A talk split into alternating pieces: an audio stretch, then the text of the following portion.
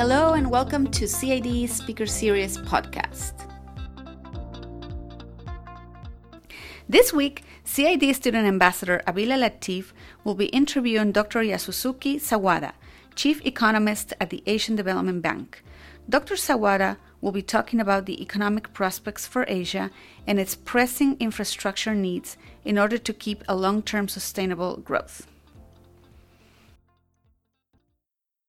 Hello and welcome, Dr. Sawada. Thank you for joining us. Thank you very much. Your talk at the Center for International Development at Harvard University today is titled Asian Development Bank's 2017 Economic Forecast for Asia and the Pacific. To put our listeners into context, could you very briefly touch upon the highlights of the latest economic forecast for Asia and the Pacific? Yes, uh, thank you very much. Growth prospects uh, for developing Asia are looking up uh, right now, bolstered by a revival in world trade and strong momentum in People's Republic of China. The region is forecast to expand by 5.9% uh, 2017 and 5.8% in 2018.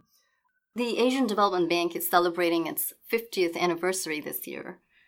Could you share a few words about the significant transformation the Asia Pacific region has undergone in the past 50 years? Yes. Uh, 50 years ago in Asia, looking back, uh, poverty, famine, and lack of food security were the main concern.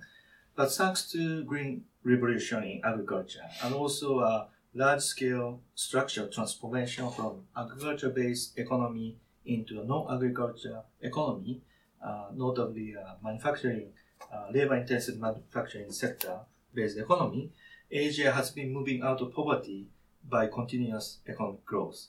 For 12% of global GDP in early 1960s, now uh, GDP size of Asian Pacific region is one third of global GDP today.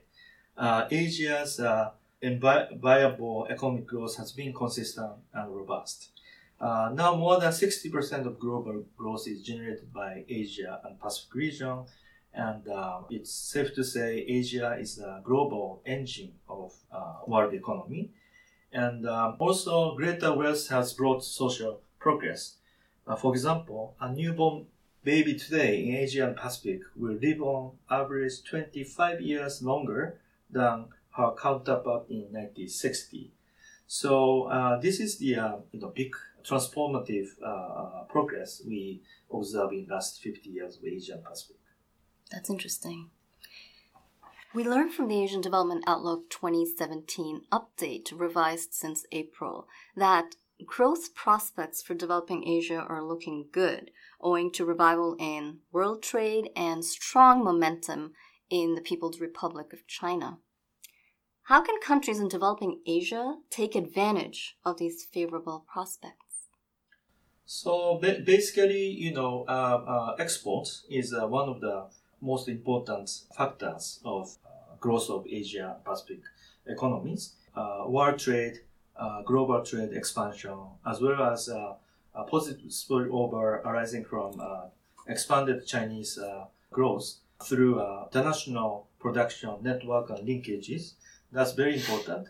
So if China grow and the global uh, economy expand, then uh, definitely Asia uh, Pacific region as a whole uh, will grow. According to one of the, our um, study, one percent Chinese growth change will generate one third percent or so uh, Asian economies growth. So this positive spillover uh, basically founded on production interlinkages through trade network.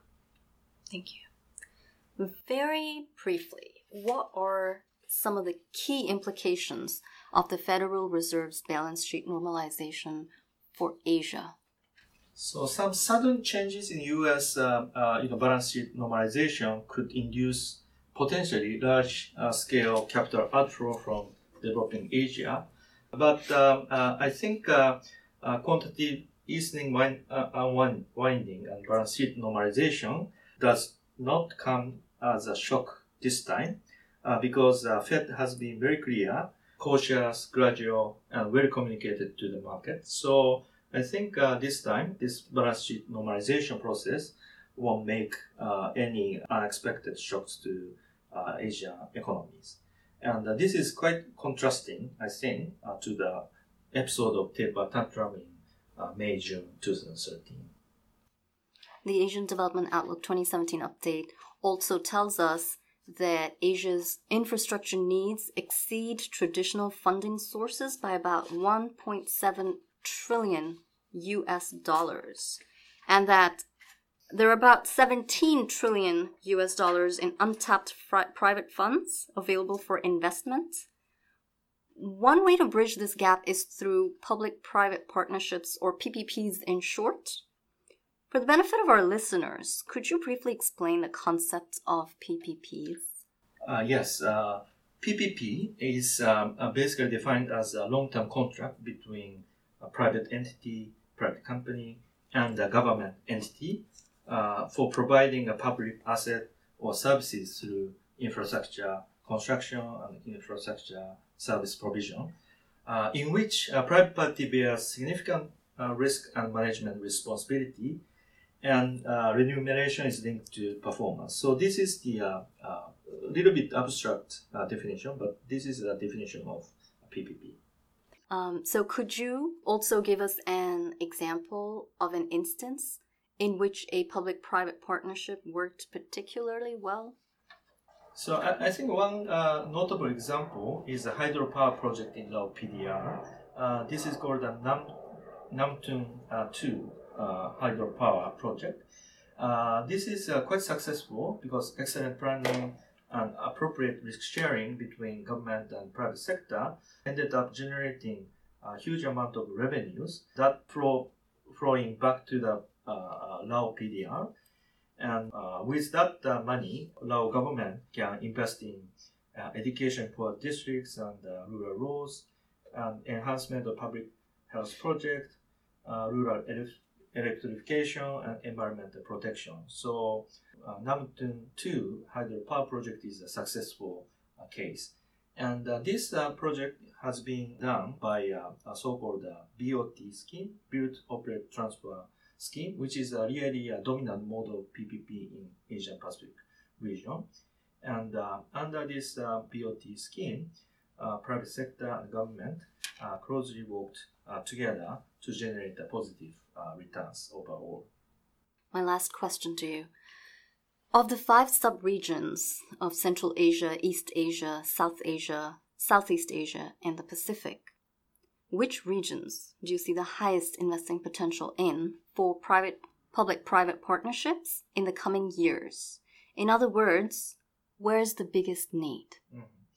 Thank you very much. Uh, so this is very important uh, question. Uh, in general, PPPs in Asia, we can see a long-term uh, trend uh, over the 25 years. Uh, number of PPPs increased by four times but there has been an uneven distribution of PPP across different economies and different sectors.